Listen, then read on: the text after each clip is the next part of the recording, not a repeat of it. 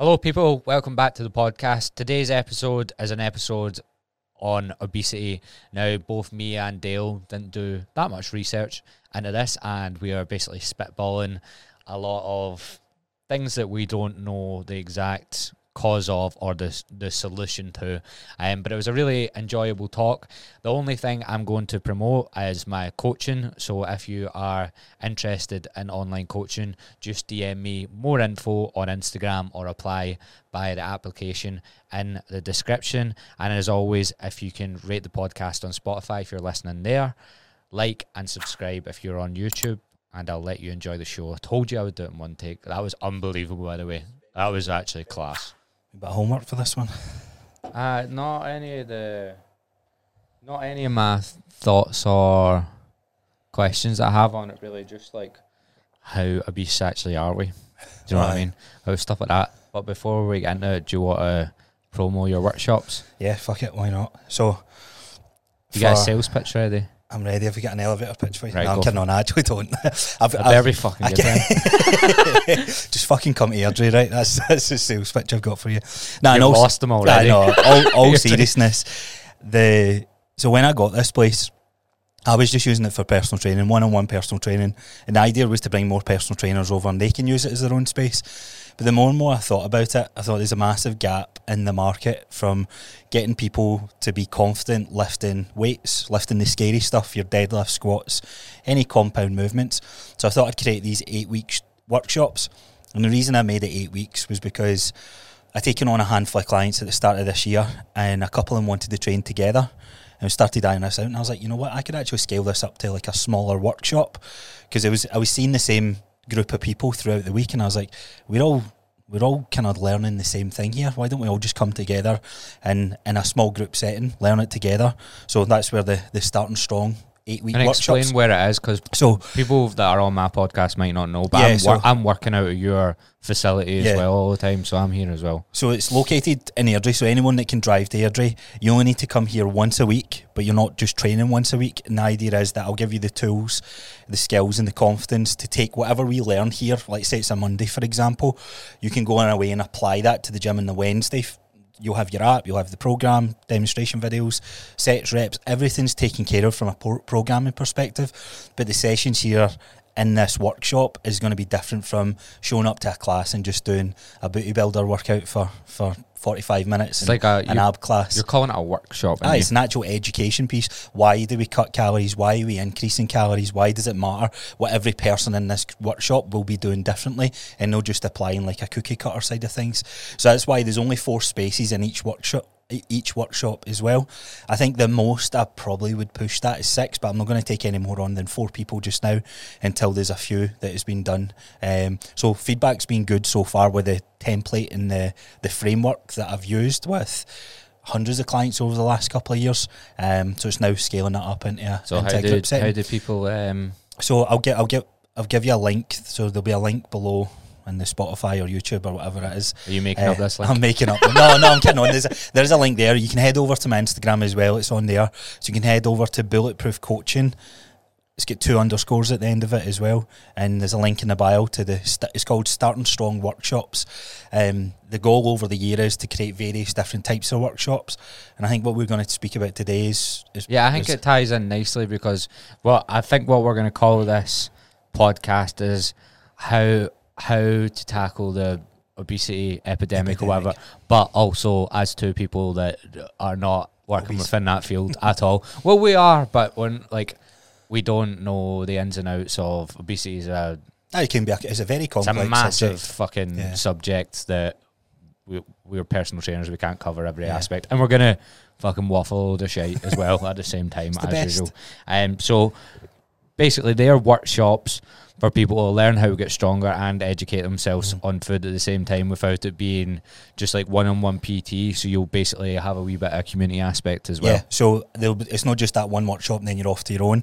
I'll be doing calls with people later in the week, with group chat, community side Cool. of things. But the one thing I will call out with it is there is a money back guarantee to hold me accountable to this. If you don't, if somebody pays me money for this for eight weeks and gets to week seven and week eight and is like, I got no value from that whatsoever, I'll give you a full refund refund, no questions, no no kickback. You don't need to speak to me. You can just text me. You can. It's like dumping your girlfriend on through text. You can do that if you wanted. That's how confident um, that you're going to get the ability to lift weights and enjoy the process as well. I'm, I'm super confident in it.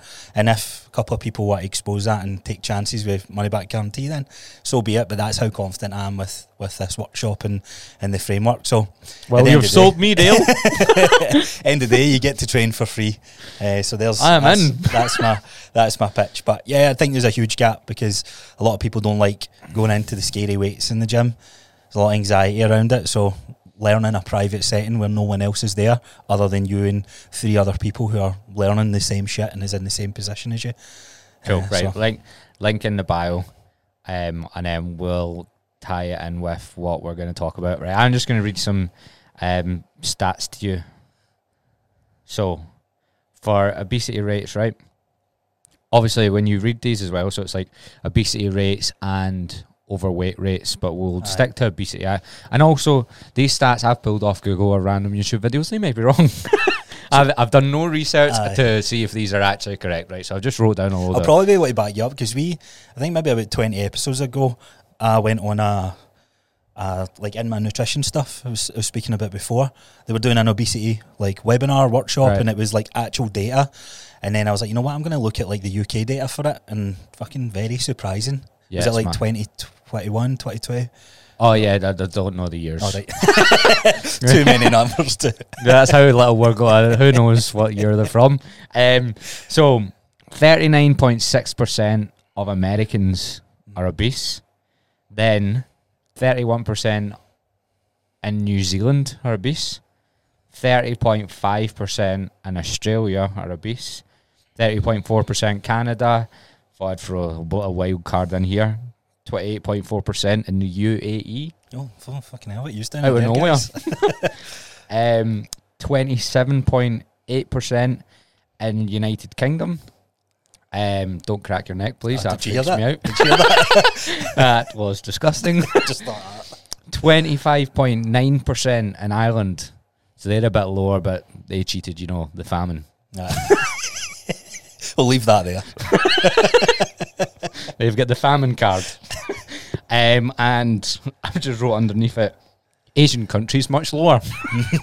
Very low though. Yeah. Very low. Matt, like they were in the like Vietnam was like one point five percent or something, and I was like, I don't believe that. I get chased off. Uh, the only reason I escaped a Vietnamese guy chasing me with a machete is because I was a lot lighter than him, pretty much. So off of that anecdote, I don't believe that stuff. Because how also like how are they measuring this? Well, that's what I always uh, see with any studies and any statistic of X percent. You think, how do they measure it? And it probably, if you look at how the UK measures it, it's data from you know how we all get that form that we fill out and we all go to our doctors for I for checkups. filled out a form, I Absolutely, don't know. exactly. So that's that's exactly. I my don't point. fill out forms. So So- if someone sends me a form, I get put in the bin. I see you later. But yeah, it's, it's, it's all scraped from like um, the NHS, for example. And the last time I went to the NHS, yes, maybe clinically, if they're going on the B- BMI perspective, I'll be I'll be classed as overweight or obese. But I think Would you be near obese? You wouldn't be obese, would you? close to it. I think Are close to it. I think in my in my prep that's days, absolutely. test. Aye, that's the fucking steroids, mate. but no, like when you think about it, like when they're scraping the data, it can be so skewed. But for me, you just need to go down a high street, especially in Scotland, or going into your, your local town and look about. And majority, Greggs. aye, majority of people you'll see is is overweight. Yeah. Is Oh, I overweight. don't think they're massively off. No, no, no. I just want to know how they come up with it because I haven't been weighed in like a doctor's, and I, I know. I don't know in a long, long time. Um, so I was just wondering how they actually come up with because that was that would be like the Asian countries. I didn't, I did see overweight people when I was in Asia and Thailand and stuff. I'd say they're well lower, but Absolutely. I wouldn't say they were as low as what was. Uh, and this is just complete observation. And I just feel like there'd be advantages to maybe skewing that data and stuff. I don't know. yeah. Have you seen the? Because go everyone off on a skewed the. COVID data. I was going to say, did you see that a third of COVID deaths one third of COVID deaths were nothing to do with COVID. I was just listening to something this morning, and I was like, "You fucking shitting me?" So remember the, all those whistleblowers that were like, "No, like the data's skewed." They were getting taking off Twitter, taking off Instagram. This is like proper conspiracy shit, but I'm all here for it. I love There it. There we go. Get your we're we're all, folks. we've left the BC. We're straight into COVID. We're right into COVID. It's But been when- three years. when it when it gets to that stuff, you need to think like why. There's always an agenda behind something. And Yeah. Obviously, that was to push out vaccines and whatever, like sell the sell the whatever it is they need to sell. Straight into the vaccine So that's chat. it. Straight ahead. this podcast is getting delisted. We have left the original topic. But you know what I mean. You know what I mean. So, um, I always I always heard an argument when I was getting into health and fitness, and uh, and I I don't believe it, but it does cross my mind sometimes that if you look at how the world's run, they want people to be more overweight and and and obese and all that sort of stuff because they can be con- controlled more and that sort of thing. Now, I'm not a big believer of this message because Saying that people I'm not saying that's slower. why. Well, they they they're like more given to whatever whatever kind of message is being pushed pushed out, or you have to rely on medication more and all this sort of stuff. So it kind of fills the pockets of of the billionaires. If you look at that, I remember hearing that and going, "That's a load of shite." And then you, I can see a little bit of the argument, but then at the end of the day, we can press two buttons on our phone, and food can be delivered to our door. That wasn't a thing just ten years ago. Or 20 years ago, when you look at the comparisons to why obesity is on the rise, I think there's much more that plays into it, and like you said, it starts a very complex subject, and it's it's hard to tackle. I think you are onto something, um, and I think it's more just. I, I would say obesity is like an indirect cause of what they are trying to do. Mm. Do you know what I mean? Like, as in, it is about money with ph- pharmaceutical companies, with even just the whatever the top 500 companies are in the world, tech as well. It is all about money, Mm. and uh, like rising rates of depression and anxiety, and obesity and drug use and alcohol use would probably just be a byproduct of all of those things. Um, because some of the back to the stats, Back to back to Gavin's cheat sheet of stats here. I'm the stat man. Very well fat, vetted as well. yes, definitely right. um, so obesity in children, right? Thirteen percent in most deprived areas, and six percent in least deprived areas. So like, a lot heavier children in Easterhouse. There more. There's less in um, Milngavie. Hmm Twelve. When we get to about twelve years of age, it's about thirty percent in most deprived areas, and 13, four- 13 to fourteen percent in least deprived areas. How do you feel about that, and what do you think the cause of that is? Well, I, I think in in lower income households, they're the ones like so. Gillian done Gillian got a job in Domino's when she got let let go of her job in, in lockdown, and she always used to I say thought to you me, meant recently. No, no. I was she, like, she, get that quiet. she gets sacked as well. It's a fucking hilarious story. But she always said to me, you know, the people that buy pizzas, it's no, I'm not going to the big fancy estates. It's always like the, the council estates. And if you look at a lower income, you walk down like a scheme, for example, and you glance in the window, it's a big fuck off TV in the window. So I feel like yes, like I don't know, I'd, I I don't know what the cause is, but if I draw a conclusion to that, it would be something along the lines of escape from reality, like the materialistic stuff, or like I don't know, is it? I, I, it's hard to tell because you think as much there's no much edu- education in general around prepping your fucking food and Yeah. takeaways is a I don't know if it's a cultural thing in Scotland, but I would a go a Chinese that I would go a bit a different way. Not not necessarily a woke way. Like I'm not actually trying to be fucking like more pr- progressive or woke, but I do like processed food and like takeaways and stuff is cheaper mm-hmm. if you're say you are and say you've got three kids or whatever and you are on the breadline all the time. The money stress you've got all the time and the, the ease of access to Aye. cheaper foods. Like if you're stressed about money, you're just struggling to get by. You're just even to put food on the table for the kids. The mental stress you've got with that, and then like you might have to work like fuck to get Also, some people might be on benefits. That's a different story. But say you're not on benefits and you're working. Imagine coming home with three kids and you're on the breadline. You've done 45, 50 hours that week. You are going to want to choose. Aye, the quick, the easiest thing, and, and it's cheaper. It works better for everything. Finance, not obviously because you might end up overweight and that's got long. Yeah, but yeah. short term, it Well, works don't better in the moment. Because, like, I, I used to get ready meals all the time, and I know that was a convenience thing with my stepmom and my when I, my mum and dad split up, and I used to go to my dad's, and it was two pound thirty meal, like chicken curries and that, Yeah. two minutes in the microwave, and I know that I used was to get all. those, I used to eat those pasta and sauce Aye, things. same, same. Um, And so uh, convenience. the ma- the mac and cheese microwave. Oh, mac. Do you remember the re- red mac and cheese packs? Uh, kinda, kinda. you know it's what? Talking- like a it's like super pasta noodle and type of sauce, thing. it's Aye, a red box. And I think we used to just get them because of the cheapness. yeah. Do you want my X Factor story? We were on benefits. Why? Yeah, my mum could didn't work. She worked up until about twelve, and then we were on benefits. That's how I get fat. You know, Is it? stay in the uh, economy. Um, So there's an interesting question when you're comparing it to. Also, obesity is definitely rising in kids, right? I think it. I think I can't remember the. the I can't according to the stats. You should actually call out internships for chat chat get cancelled, mate. Well, fact checkers and all that. Uh, but it's definitely rising, and it can be down to a number of things. But do you think that's down to parents? So this is always this quite controversial. This one, isn't it? So is it like because we always inherit fucking whatever it is from our mums and dads? But do you think there is a, a certain level of responsibility from parents? Absolutely, but how are you going to stop people having kids that aren't prepared to try to be good parents? Do you know what I mean? I think people have kids and don't think, oh, what what I teach them is what they learn. Do you know what I mean? Mhm. Or the environments that kind of allow them to hang in. I don't think a lot of people. I think I completely different fucking tangent, but I do think our generation, hopefully, More aware. At least more aware. I would say that I think what we need to do with obesity is what we are sort of doing with mental health. Like, look how much we are talking about mental health, the campaigns, everybody's talking about it. I made a podcast about going for therapy. I would have never went in 10, 15 years ago in that environment. I would have never went for therapy at this age. Yeah. Do you know what I mean? So I think what we're doing with mental health, we need to do with obesity. I think there's absolutely zero, like minimal attempt from the government to do anything about obesity. I think they go into it and go, "Oh, this is way more complicated. Like it's environmental Joe factors, Wicks in the front of the TV. That'll sort it.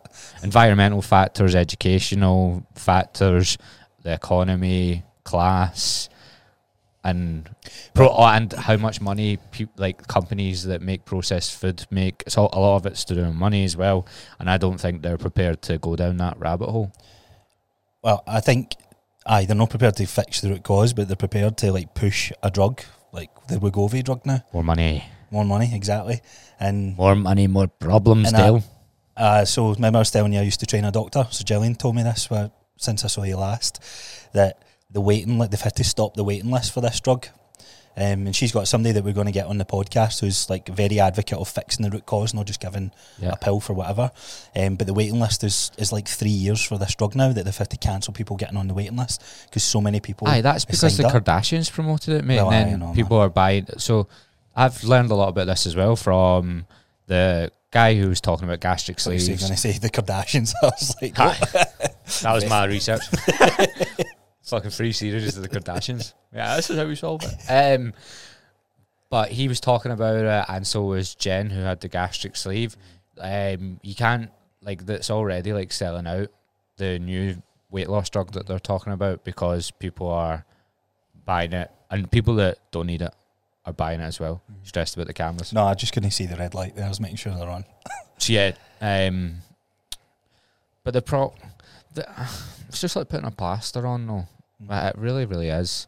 See, even talking to that Jen with a gastric sleeve, I think she is like out of the people. I think she maybe went with a group with like eight people. Probably one or two of them had her sort of mindset, and where she actually still goes to the gym and stuff. Where the rest of them were just like This is literally a fix it. Yeah. Don't change anything. Get a gastric sleeve. I can't eat as much. Done. This is where like they get like you say they got is they get more money. But when you look at the media around that is the Wegovy drug, or if I'm pronouncing that right, it's not about here's what it does, here's what it does. It's like, oh my god, it drops obesity rates by X amount of percent over the course of six months. They don't tell you the year stat or the two year stat that What about the fact people can't afford to keep taking it? What about the fact they're not going to change their lifestyle? What about the fact there's Aye. no money put into support for them to change their lifestyle, which they're going to have to do if it's going to do anything? What about all those? You, if you had a pill that you could take, then the next day you'd wake up and you'd be you'd lose all your body fat. There's no there's no fixing the problem because you've no tackled, which is probably what you've got in here to, to go into the actual deeply rooted causes of why you're there in the first place. And this is what this this drug just curbs hunger, right? Right. It just the craving for hunger it quietens that signal. That's all it does. There's a few side effects it does that. So it's a great tool to use if you are in a cut and you find your hungers in that, but if you're not aware of why you're in that cut or you've not got your calories to like a decent step, it's so much that you can go into with it, but there's none of that, none of that message being pushed that but here's how it works. No, it just works. And well, the works for biggest of mistake. I find people make with weight loss is they just go, I just need to eat less calories, Mm. and that's all they do. And that drug, all that does is allow them to, like, To stick it- to it. to be easier to eat less calories, but it doesn't change the fact that they emotionally eat. Yeah. Doesn't change the fact that they maybe emotionally eat because of their life, Mhm. um, and it doesn't change the type of foods that they go for. Probably, a lot of people that will take this weight loss drug will just eat less of the same foods, Aye. less processed foods. Do you know what I mean? Less of the takeaway they buy. They can't finish it, Yeah. And but it's still the same foods. Uh, and they end up deficient because they were actually getting a decent level of salt and fibre. And then when they cut all these shitty foods for a short period, they're like, I feel shitter and I'm meant to be healthier. And they're like, fuck this. Yeah. Fuck this. This isn't for me. Well, I've been getting a lot of messages about like not I shouldn't be promoting gastric sleeves, which I knew I would get, and I would love to just You should. I would love be. to just sit down with those people and go, "Where did I say get one?" 20% discount in my bio. Use, Use code Gav twenty, Gav sleeve twenty, and I'll get you a flight to Turkey. Tagline. Um, but I just wanted to learn about it. Yeah. and from learning about it, I, I now understand more of the people that because once you become obese, the more the longer you've been obese, or like the bigger you get, the more complications you have, and the harder it is to really reverse it. Because I'm torn between the whole like treating obesity as a disease. That's a whole topic as well, Mm. but at the same time, like I'm not against that. By the way, like if that helps remove sort of stigma and it does help the problem, I don't really care if it's referred to as a disease or not. Does that make sense? Yeah. But it's more, it's when you become obese, you do then open yourself up to like, More risks. yeah, Mhm. and that they are like diabetes and stuff, and that those sort of things will make it harder and harder for people to lose weight after that. Where was I going with this topic? Could you tell me? There was a journey on the end of that sentence, and Because of the gastric sleeve attack. yeah. So guys saying you're promoting yeah, it. thank God, I knew where I was going. Um, I'll be your intern. and so all it taught me was not all it taught me, but the most valuable thing I learned was it is a good tool for someone that has got to a point where it's going to be ridiculously hard. But the problem is, just like the weight loss drug with Turkey and stuff, now loads of people that really shouldn't be getting one and aren't thinking of the consequences of getting one because the consequences are huge, mate. Mm. Like, and you don't you don't take your vitamins and the uh, like the stuff they give you because you you literally can't um, absorb the Aye, same amount, and it's because of the space in your stomach. Mhm. You don't have as much space to absorb vitamins, even if you get them in. That's that's why you need to be on supplements for the rest of your life. If you don't do that, there's even worse complications. So, like a, a lot of people will just take these weight loss drugs, take these or like get gastric sleeves and never fix any of these things, and not do the things because it's just as much as a pain in the arse to do all of that than it is to sometimes like do what you need to do anyway. Aye. So I don't know. Like I didn't. I ca- I actually became more pro gastric sleeve for people in dire need of them. I was like, that's that can save lives. And then I probably became more aware of how dangerous they are for a lot of other people that are Yeah, um, looking into them as well. uh, it's crazy. Obesity is it's definitely close to my heart. Why I came into this because if you look at us as personal trainers and coaches in the fitness space, and it's two sides to this, but I believe we're the only pe- one of the, the major groups that's going to push to combat the message if it can ever be combated. I don't see any other group doing that as much as doctors and physicians and um, biochemists and all that are working on these sticky plasters or solutions to combat the, the aftermath to save people's lives when they get to a certain extent. But I think our part in in an individual's journey to to nip that in the bud, I think we've got a massive amount of responsibility to try and nip it in the bud or try and help somebody through that journey. I was just thinking, I, I would say about 40% of my clients that I've worked with over the last couple of years have, have fell into the obese category. A lot of overweight clients as well and very mixed, but I've had some great success with the the clients that I've dealt with in the obese um, that, that fell into that obese category, and it's a tough journey. And I think a lot of them, when Yeah, I'm thinking much about it, it's tougher huge. than getting someone to lose a stone and a aye, half. It's it.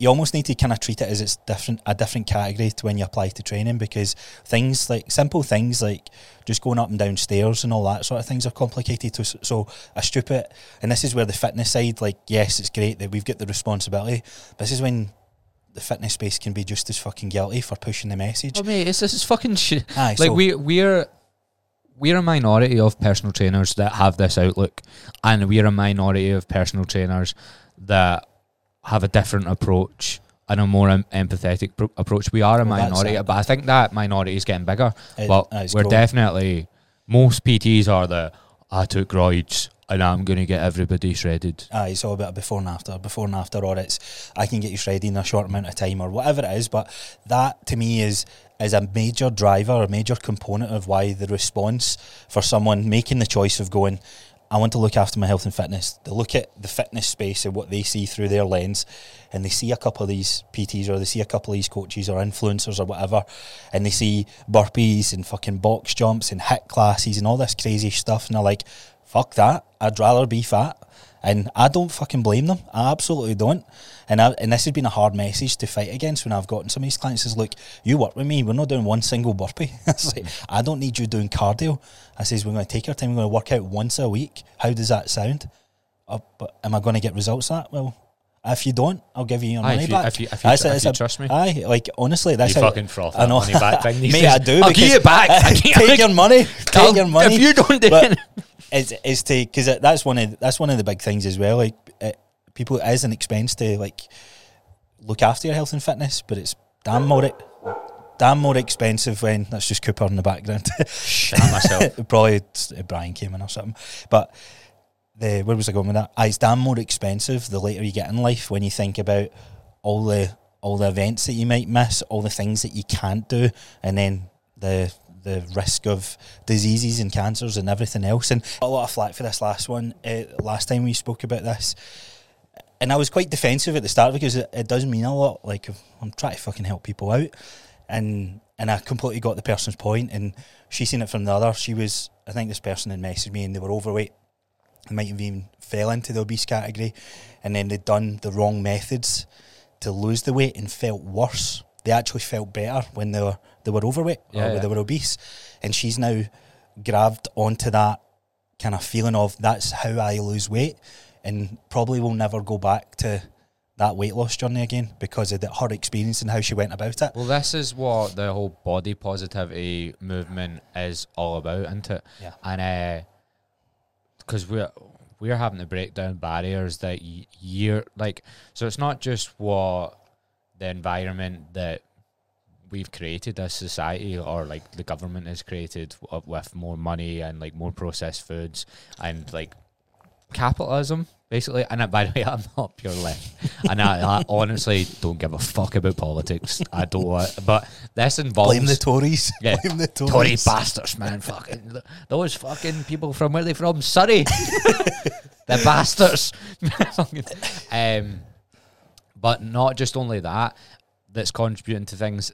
The fitness industry has made it so toxic for people, even like, and we are. If you think about it, so the NHS itself, right? It has so little funding that there's like I think it's four tiers again. Statman doesn't know his facts. I think it's like four tiers. So say like tier four is weight loss surgery, and then tier three is like actual clinics that are kind of similar job to what we do. Um, and but they've got gyms and they're getting people to exercise and it'll be counselling and stuff like that as well. And but half the time, man, we are unqualified therapists with some stuff. Yeah. Um, so when that gets taken away, I forgot the destination of my point again. Um, what were you saying? You say- you were saying the four tiers. Ah, but you like said something before. What was your point? Oh, about the bod, uh, about people's feeling like they don't have any more options but to just remain the same weight. Mm. So we are we are now fighting against the environment that's created and the toxic solution that fitness companies have gave people for years and years and years. Um, so it's very hard for us to break that down. Our Yeah. job, it, I'm not. I don't think my job is harder than anyone else's, but it's fucking difficult to get people to change their habits and trust us at the same time. Yeah. I'm not saying, hey, I've got a harder job than anyone else, but it's, it is fucking difficult. Yeah. The easy part about our jobs is actually the lifting weight side of things. Oh, piss easy. Aye, I know, and that's where when you're looking at getting into PT and you start to realise, fuck, this is a lot. This is a lot different to what I thought. I thought, here's your reps, here's your sets, here's your plan, follow it. And here's your Fucking calories, and you, Aye, you'll on, just stick to follow it. them, and you'll lose weight, and then it'll, But I then it'll think- be over. I think I, I th- that's why I think the message of the of the fitness space is is definitely like you say, it's getting better. But I think there's a lot of newbies coming into it, which is which is great. I'm all for people learning the curve. But with that new injection of PTs coming into the market, there's like a, a lack of wisdom and experience of oh, I need you need to go through that almost yourself to like truly understand it. And it's not till you get your first client and you start to get a bit of kickback. And you can go two ways with it. You can go, fuck them, they're just too lazy. Clients, Aye. the, the client's always wrong. And if I if you're in that mindset, we just done a, a podcast on this, like how to become a good PT. Like a big component of PTing is being empathetic. You need to genuinely have true empathy for a person's situation, especially someone who is obese. And it's not to treat them any different, but it's to go look, like there's no judgment here. There's no um, shamefulness or whatever. Yeah. I'm genuinely empathetic towards them, and I'm going to help you get there. But I need you to trust me and, and be open and honest with me. And me. I think half the battle is no matter how good a PT you are, you're gonna have to accept that some people just want they just want and then still having the resilience to be empathetic to everyone else. I know. Take it to you have heart. those aye. free clients Yeah. that are just not gonna fucking do it. Yeah. Um, that's something that's challenging as well. Um, because I think half like half of our job is just being a proper people's persons and just uh, people's persons. That Yeah. sounded so stupid. You need to be. You need to be. Um, right. So, if we go back to the main topic, what what do you think is the main cause of obesity? Did I ask you like that? No. I No, no, we, were like kind of we touched on it a wee bit. So, so we touched on politics, the government, the environment, Tories. aye. Absolutely, is the Tories, right? Let's just get that out there. Um, I, I, I think one of those I think- glass domes over Surrey and all I think- sorted. and Thurso as well. Aye, get, no, just chop them off, man. Shouldn't even be Get part of Scotland. Get them to fuck. So I don't think that I don't think there is one probable cause of it. I think it is a multitude of multiple different things that, that play into it. But I strongly do believe that tech is one of the major components as to why people are moving less and and becoming like like, we're, lo- we're we're slowly losing the ability to walk. I'm calling that out right now. Like you, you know, you you seen that film WALL-E?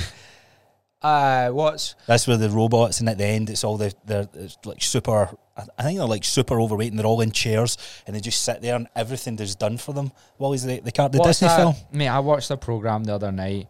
Oh, and it was I think it's a really famous actor, but the guy's like morbidly obese, and uh, he he's gains weight because he, he he becomes gay, cheats on his wife with one of his students, and then his new partner dies, Right. and that's how he gains all the weight, and he dies at the end of it, and that was that's a good watch. I honestly thought you were going to go down the route of gays is the main reason people are obese. I was like, whoa, this is definitely chat This shit get cancelled today. this guy has an agenda today. no, but in, in all honesty, tech tech's a big a big component of this. I've seen it in just my throughout my twenties, for example, and I think we we're kind of similar ages. I was growing up through school. You're we were, older. I'm a, I know I'm a couple of years older, right? You're touching 30. I'm 30 in September. uh, so, but going through school, the like online or the internet era where social media and all that, it was starting to become a thing. But we still went out and played like gaming as much as I was a big gamer. That was kind of like my my later teenage years or my mm. teenage years that that started to happen, and that was a crux. I loved PE. I loved. I was very competitive with sport, and I think if I look at me and my brother, for example, my brother, he he, he he's obese or he, he he was obese, slowly kind of reversing that for himself. And here's two people under the same household, except he's three years younger than me, so he fell into the gaming a wee bit earlier. And I'm not Yeah. saying it's because of gaming, but it's definitely technology. And I remember hearing on the TV, it's like you can jump online and play with in your upstairs bedroom. You can play a game with someone in their downstairs living room in America. And I was like, oh, that sounds that sounds mental. Like how's that so fascinating? And that was this was what age I was about eleven or twelve. So. So like Xbox 360s and that. this was the Xbox 360. I, rem- I I remember, that, mate, Halo. I made, honestly, I remember the the the news talking about it when I was younger, and I was like, that sounds so cool. And that happened just as I was going into high school. And if I, I kind of was out playing with friends and that, but I was just as much in indoors. I was still very fascinated at practicing basketball. I had a trampoline in my back garden. I used Yeah. to play it for three years, so I was still active. But I can see how, from my brother's perspective, he had a different experience. He, he right for the start, that was how he communicated with friends. That's how they had fun. That's how they played. Now he still went out, and then we, I guess, we all go through an era of drinking, finding alcohol, drugs, and all that sort of thing. I skipped that completely. I gamed and worked out. They were my two two Yeah. things. His was gaming and and going out with his friends and all that sort of stuff. So it's to me, tech has a big part to play with it because here we are, just in the last five years, we didn't have Uber Eats and fucking. Yeah. You, you had to phone up the Chinese to get a Chinese takeaway. When you think about the anxiety and all that, like people don't like speaking the phone. They're like, "Oh, I can just press two I had buttons." to genuinely, my schoolmates were so socially awkward that any time we ordered food on the phone or a restaurant, I had to do it See, for the full Yeah. table. so you and then I would let them do it sometimes. They would go, uh, uh, uh, and I'd be like, the fucking, he wants a steak. Aye, and that is so common. But even that is why, well, not why, but you can imagine the amount of more people that like, I don't need to speak to anyone. Boom, boom, I can get my takeaway now. That would have stopped people from eating out probably, or get or getting a takeaway before. I don't, it's not just takeaways like processed foods, the marketing that goes into that. That's fucking fascinating to me. That how more money goes into the marketing and engineering of a chocolate bar of how it feels in your hands, how it tastes, how it looks, than it does the actual ingredients itself, uh, the, the actual um, product they've- itself. Apparently, they threw a hundred million at like obesity like two years ago or whatever, but just done it last minute. Now I don't understand anything about government funding or how that gets distributed or like who who gets that hundred million. Do they just get it in their bank and then go here? I have to spend this. What did I spend it on? Don't really know how any of that works, but then apparently the next year they were saying that for right for the next three years they're going to get that funding. Then the year after that, like just before it, they done away with it.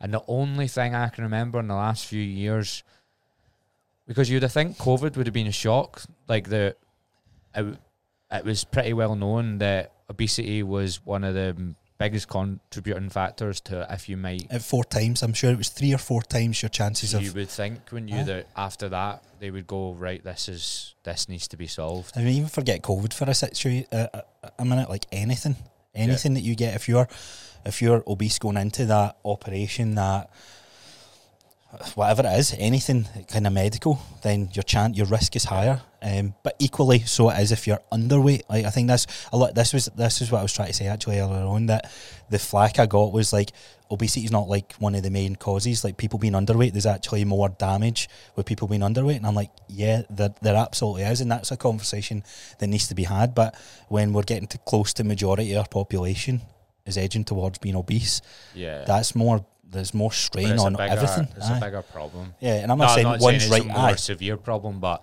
it's more common. and I think that's the point I want to give it in this because I think people listening sometimes will go, but such and such is is, is obese and they're so healthy. Then my pal who's underweight, like I know such and such, she's skinny, but she's got all these problems and whatever. And it's like, aye, but you're not comparing apples to oranges. It's just generic, uh, gen, aye, genetically speaking, as a as a whole, we know there is more risks involved with it.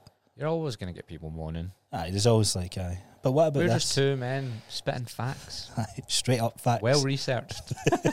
um, I think what I want to make sure that we say at one point is like, pretty much most, most of my job, my goal is to help people that are struggling in those situations. So, because I know how it felt when I was younger, from like my dad would make me go runs. And I remember I've been like two or three specific times when I actually like commented on my weight or maybe, maybe even used the word fat or chubby. I think chubby was worse. Hmm. Fit, chubby was worse. Don't know why people thought I was better, but it was worse.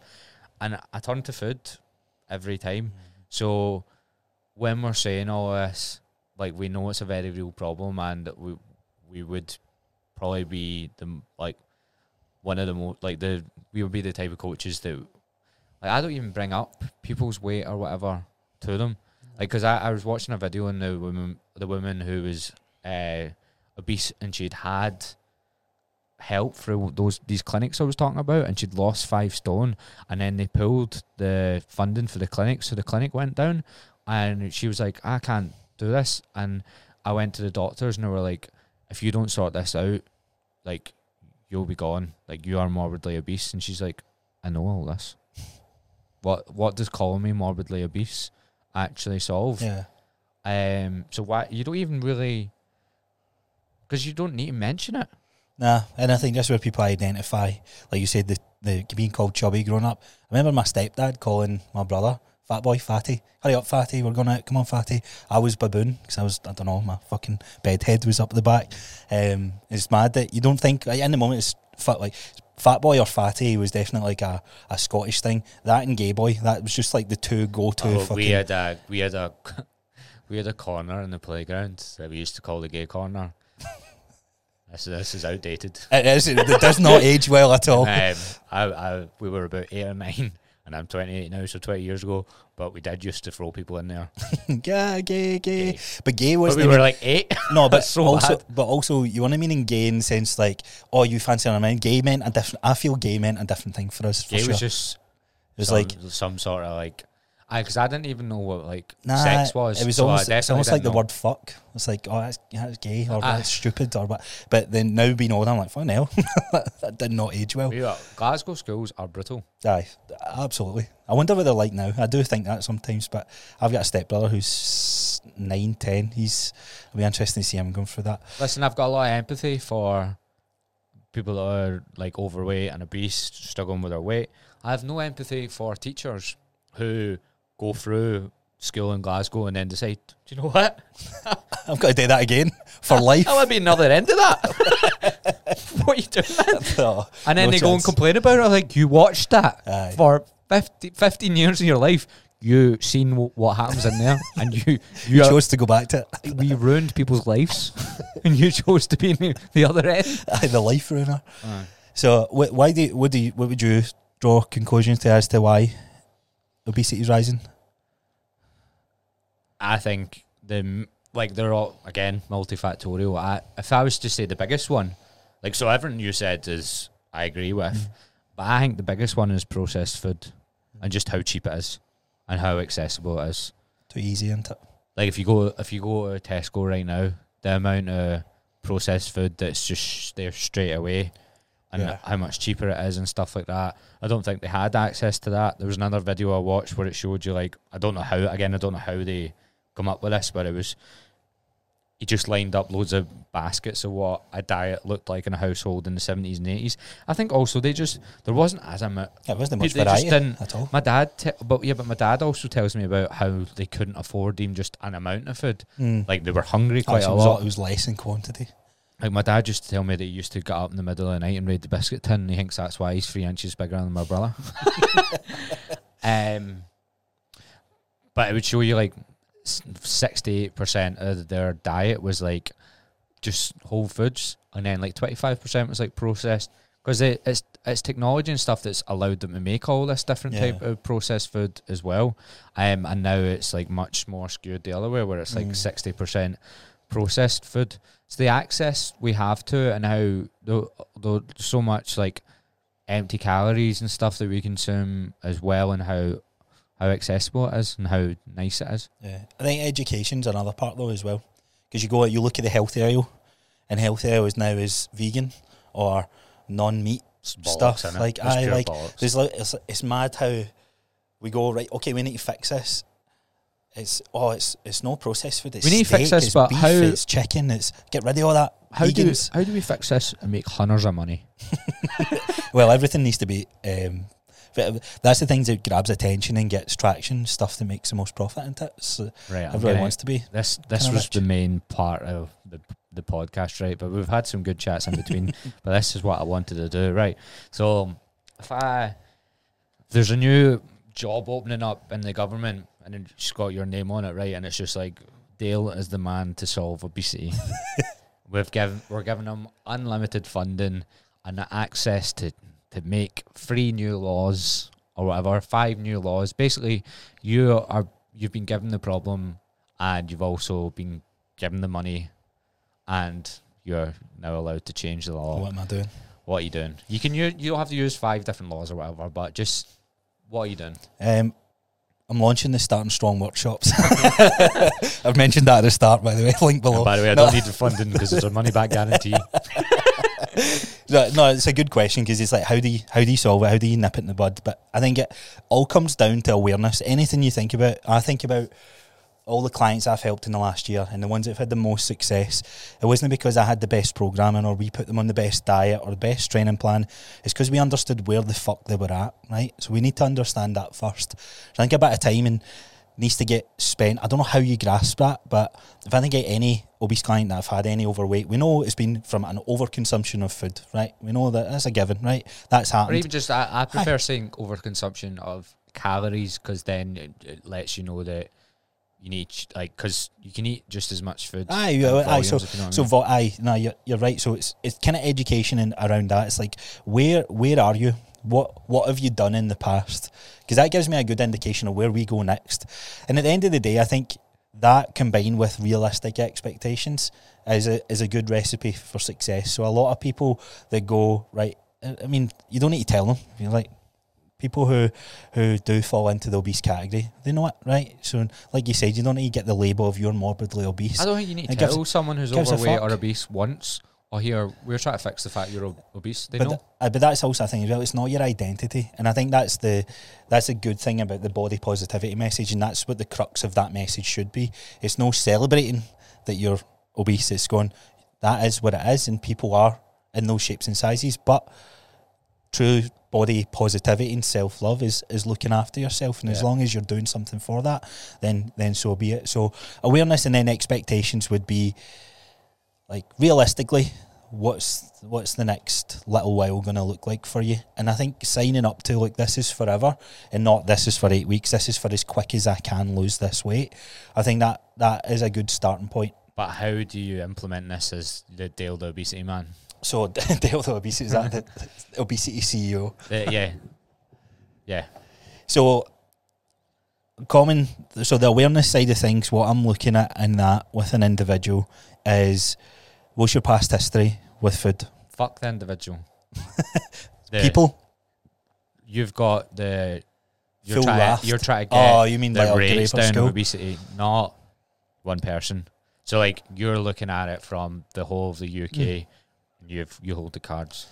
I think it it makes sense to start with kids. So there's to be an element that that's tackled. So in schools, I think PE is obviously that's getting pushed a wee bit more. So that is something that I think English governments are doing a wee bit more. That making sure that's a so you know mandatory Jamie subject. that does freestyle and he Mhm. does workshops Aye. in schools.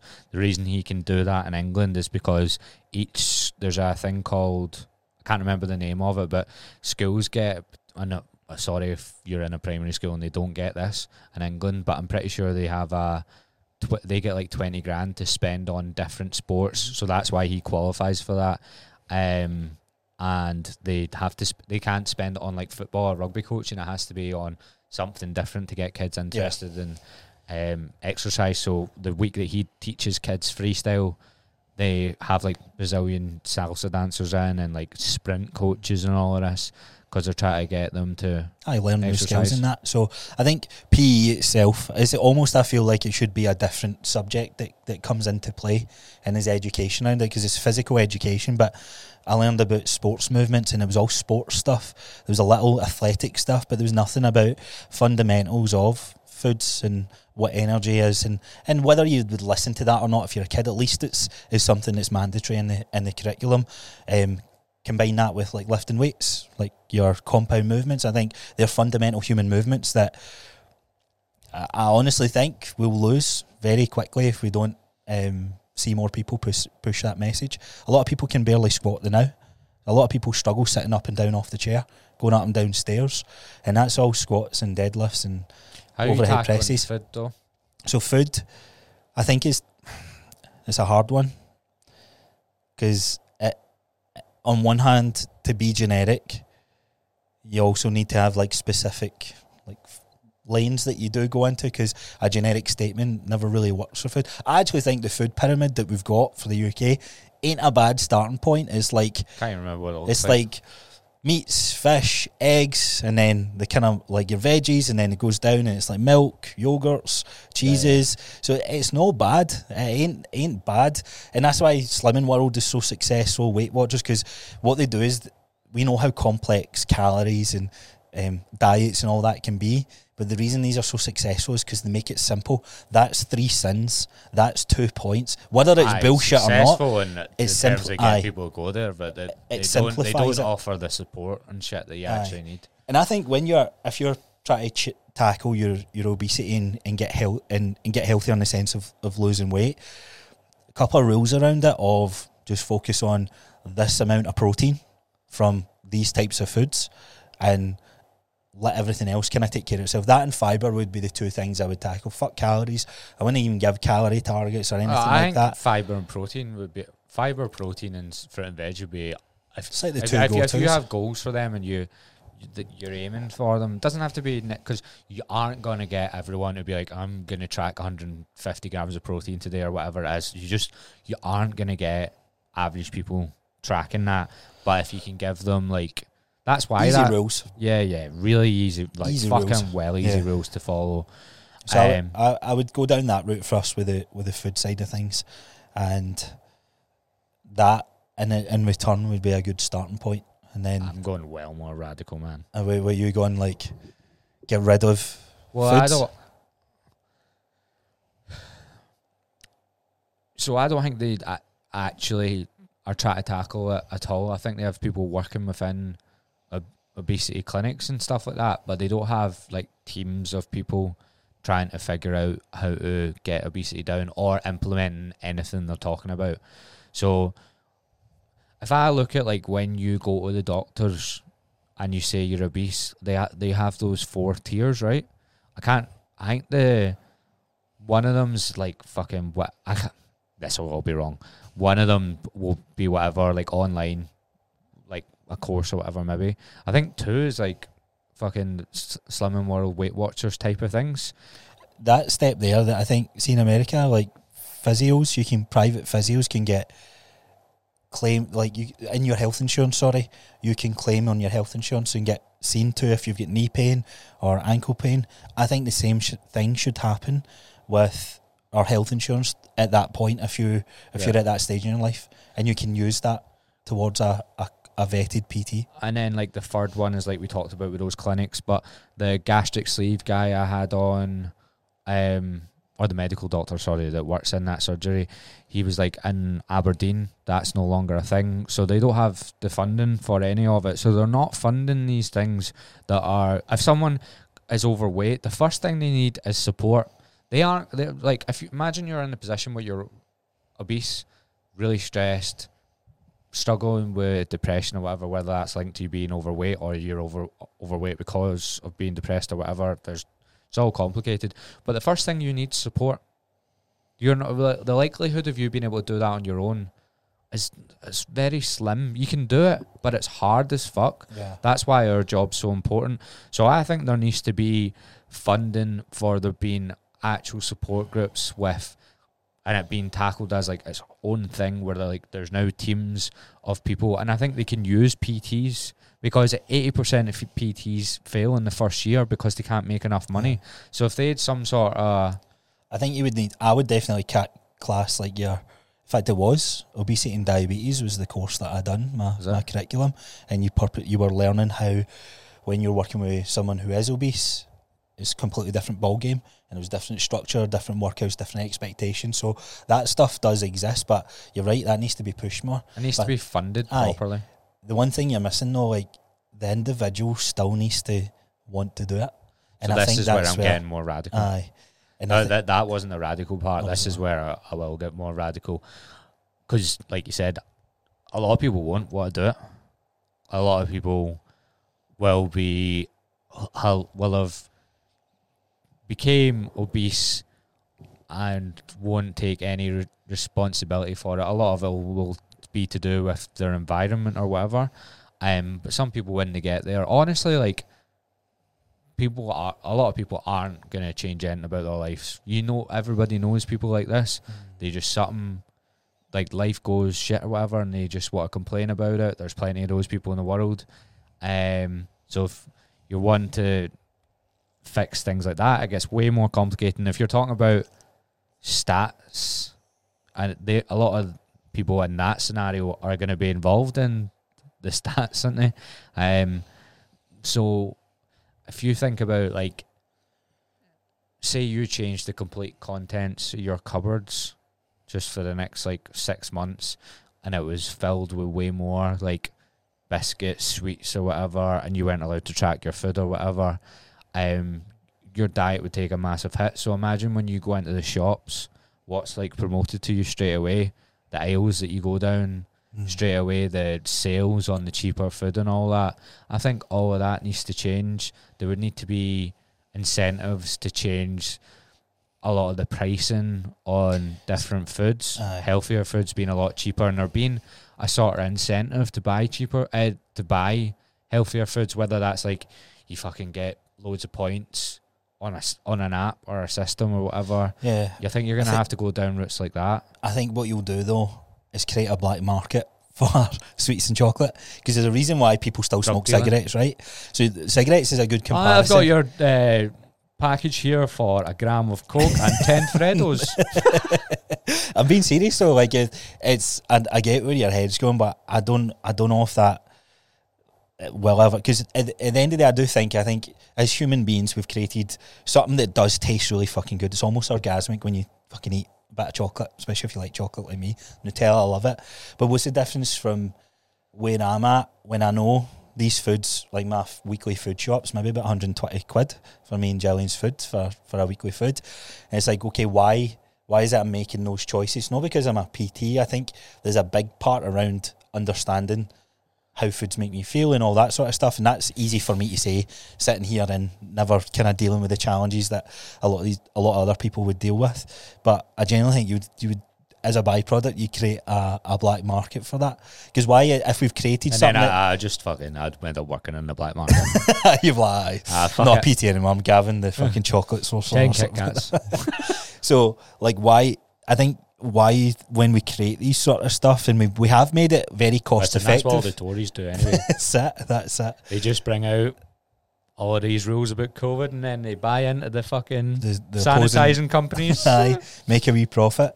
Uh, by there's a reason why we've created. We made it cost effective, and it and it does. It tastes good, but it's one part of the the big complex subject of how do you tackle it.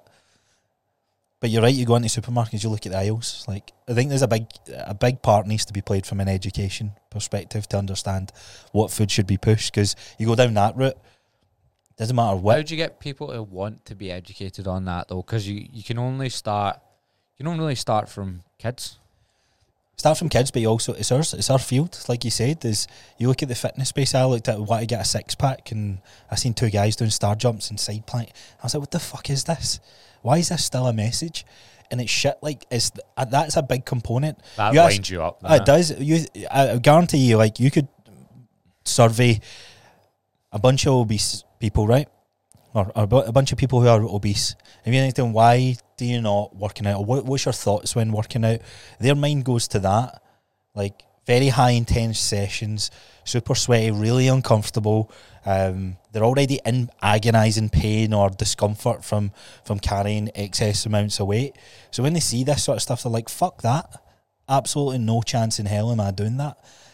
And that's why it will continue to rise along some of these other things. But to me, that's an easier message to try and change than fixing every supermarket around the world. Because I think if you look at Asian countries, like their supermarkets aren't any different. They eat tons of rice, they eat tons of carbs.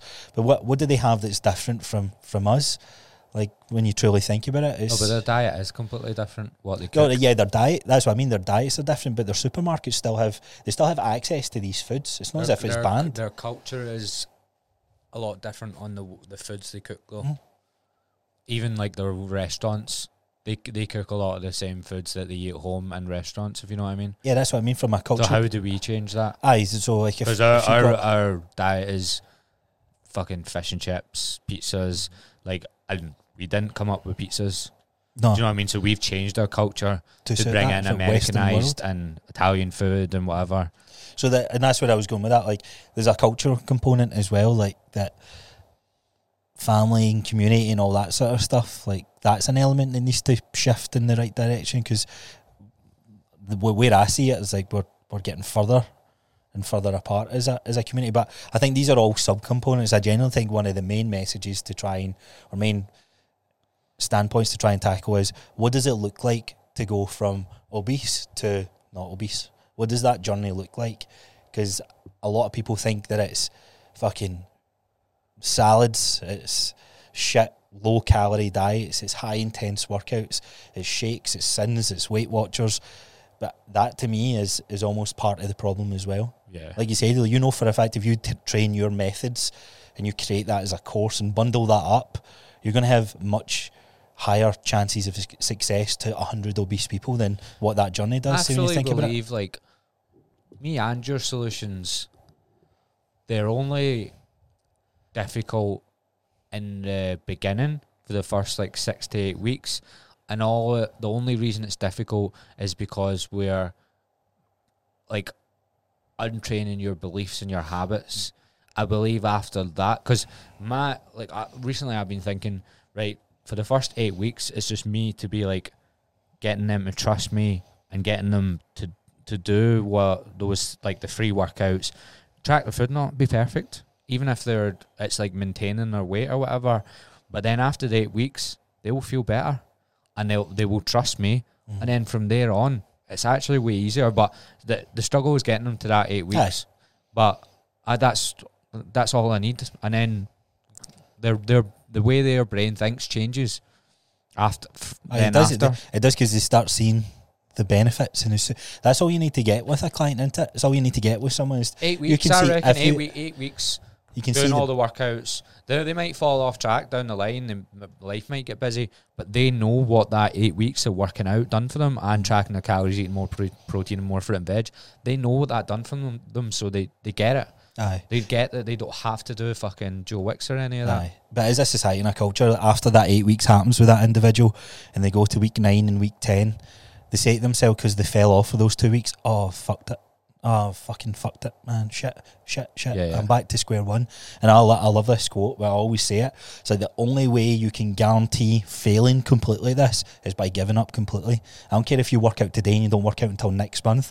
As long as you get back on to doing whatever it is that Yeah. you're doing, drinking your water, getting eight hours of sleep, you on the long run that will compound more and more like the stock market over the years and that's the you just get people like that's why if I can just get people to like get a good night's sleep consistently drink a wee bit more water everything else will fall into place Yeah. because you're you're having a Chinese and a and a Friday night at ten o'clock keep me up to two in the morning and you're hungover the next day Right, how do you feel about this? No European country is halting their obesity rates.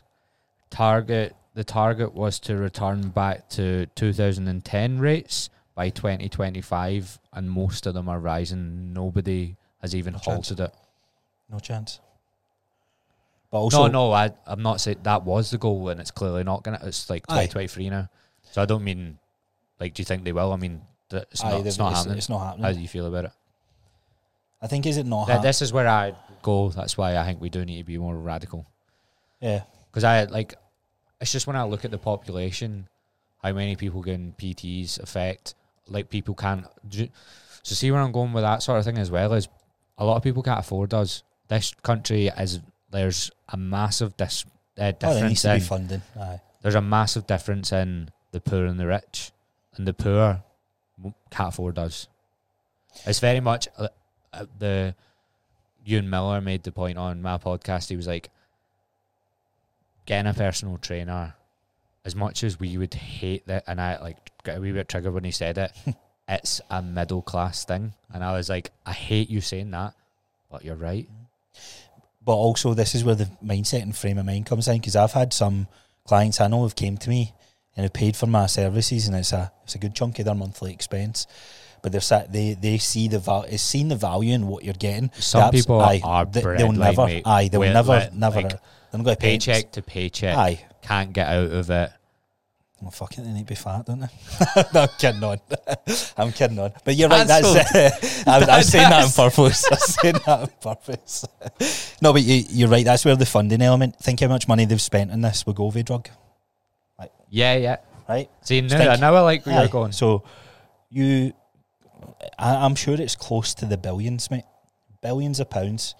I don't know if you've ever done that exercise. Do you know how big a billion is? Have you looked at that? Let me blow your mind for a wee sec. Right. So imagine How many zeros? a that? No, so a million seconds, right? Imagine a million. One, two seconds. Let me get this up so I don't fuck it up. Million seconds and two billion. Right, so one million seconds in terms of time is 11.5 days. Okay, you with me?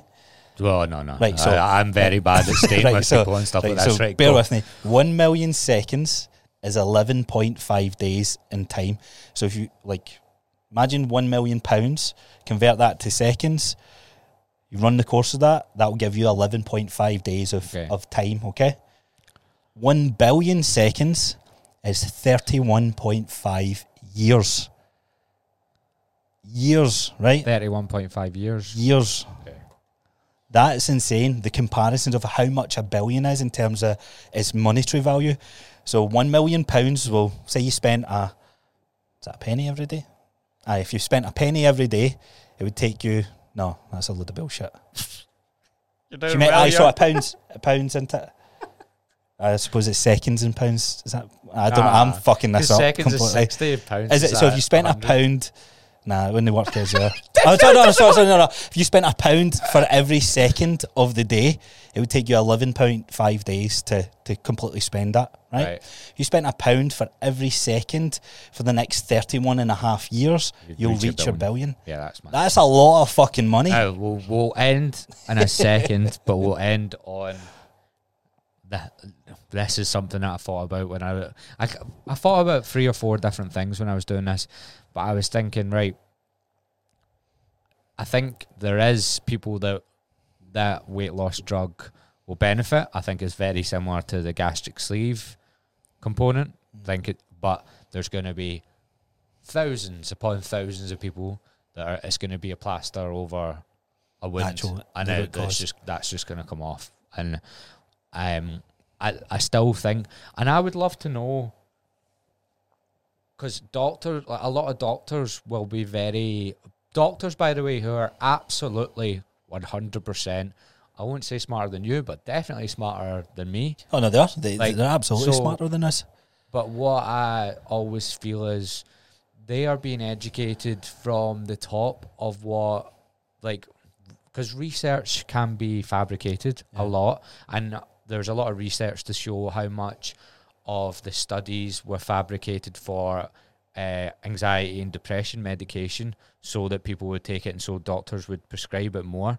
So I honestly don't know how convinced I am that they don't fabricate stuff for weight loss drugs to show doctors and to promote them want to use it because I feel like we're going to come up against a similar thing that we have done with anxiety and depression where the because the root people hate hearing it especially if you are anxious or depressed um but a lot of the times like there is something that you can fix or there a lot of the times you something that's Mm-hmm. hap- something by the way that might not be your fault has happened to you in your life and that leads you to be anxious or depressed.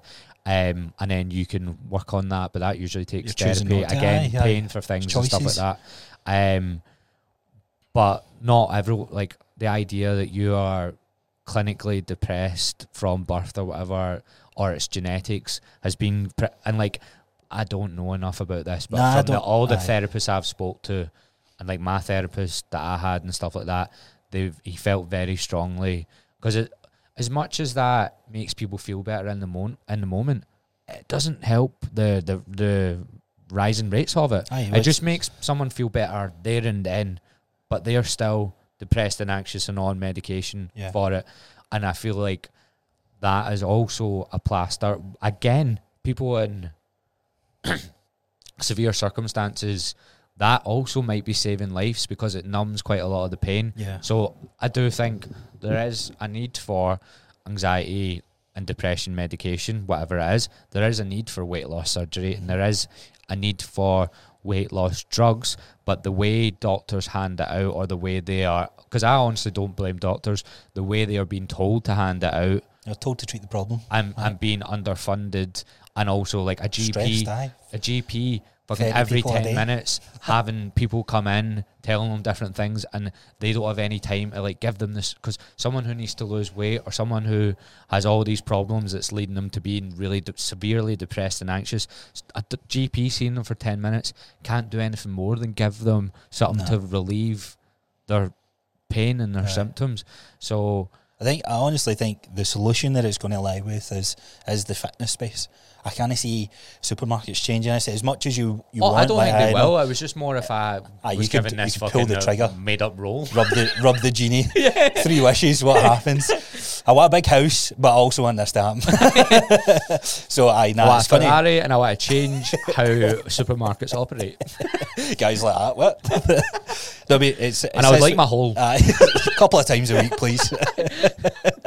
every morning. Uh, Aye. but with who? That's the question. Every morning. So I nah, it sits with our space, man. I I don't see I don't see any other other space as much as you said about doctors and that. That's great. They'll continue to do their shit, but we need to change the message of how you lose weight and how you go through that journey. And it doesn't need to be a fucking grueling process. It can actually be fun and it can be enjoyable. It's hard, but it, it doesn't need to be fucking military style. Painful fucking exercises and restrictive diet and Do you think we could do a talk in here?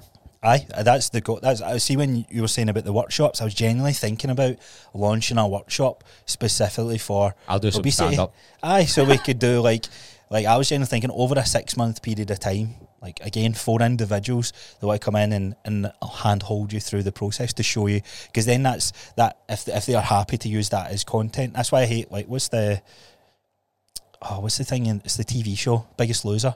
Oh, Fucking hate that. But see the concept of that in the early days it was actually really good. It was about people. See when, who- I, see when I said it's brutal, I done that thing where I don't, I don't really know what it is. so it was like a TV show. I, Like- I understand like the concept, but I've never seen it. They get personal trainers on, and then then it became a bit like Steve Cook done it. I love Steve Cook stuff, and I think he's real good stand up guy in the space. But at the end of the day, he drafted as a PT, and I heard him do an interview, and he goes, "The whole thing killed me doing that. They wanted me getting these guys sweating, doing all that. So he's like morally and my integrity says it was fucking so hard because I knew I could help these people much more beyond the sh- the fucking workouts that they were doing, but." For TV, like it was all like scripted and that sort of thing. But I, I think that to me is is where it lies. That's it's it's the only. I don't see any other solution. That Do you think we could ever do in here, get like 30 seats and do like it? a talk? easy. And aye. then like anyone that came to the, we've, we've come up with still a fucking. Launching next week. yeah, launching but- next week. Wha- wha- ah, it's three Wh- years ago. Where you're going with that was one of the reasons I took this place. I was like, I'd love to get like a big group of people in there and do talks on things that I'm truly passionate about. That's why I started the get podcast. like 30 people in. There's a big screen thing. Uh, can you use that like a projector? you could, yeah. You wouldn't Aye. actually need it. and but then aye. do that and have like 30 people in. Then after that, they can either go away with a free program, do the workshops, or do coaching with one of us or something. yeah, definitely. I think it's a good idea. Stay tuned for. If you want, I, I, like, if you would be up for that, us doing a a talk on weight loss and lifting and even if we just created a framework for that, Because it would like- be even like the support that you would get, and then you'd meet twenty nine other people. And that that is actually one thing we not spoke about. When you go on your your obesity journey, or your your journey to like losing the weight or whatever. I don't know, not get, getting obese a completely opposite way. But see when you see when you go on that journey, it's hard. The hardest thing is the people around you, and if they 'cause a don't change, That's not really well. spoke about as well. Like that, because even like my dad would, like my dad would call me. he- by the way, my dad, legend. he, he- and whenever he'd done stuff like that, I wouldn't have been. He would not realize the impact Aye, he's aye, having on not- me. Um, but like as soon as I actually was like tracking my calories, and I'd be losing weight, and I'd still be eating food at like nine o'clock, you'd be like, you can't eat after six if you want to lose weight. Just stuff like, do you know what I mean? Um, or even just you'd be like, ah, you're gonna get obsessed if you don't like. You'd be getting a takeaway on the Saturday.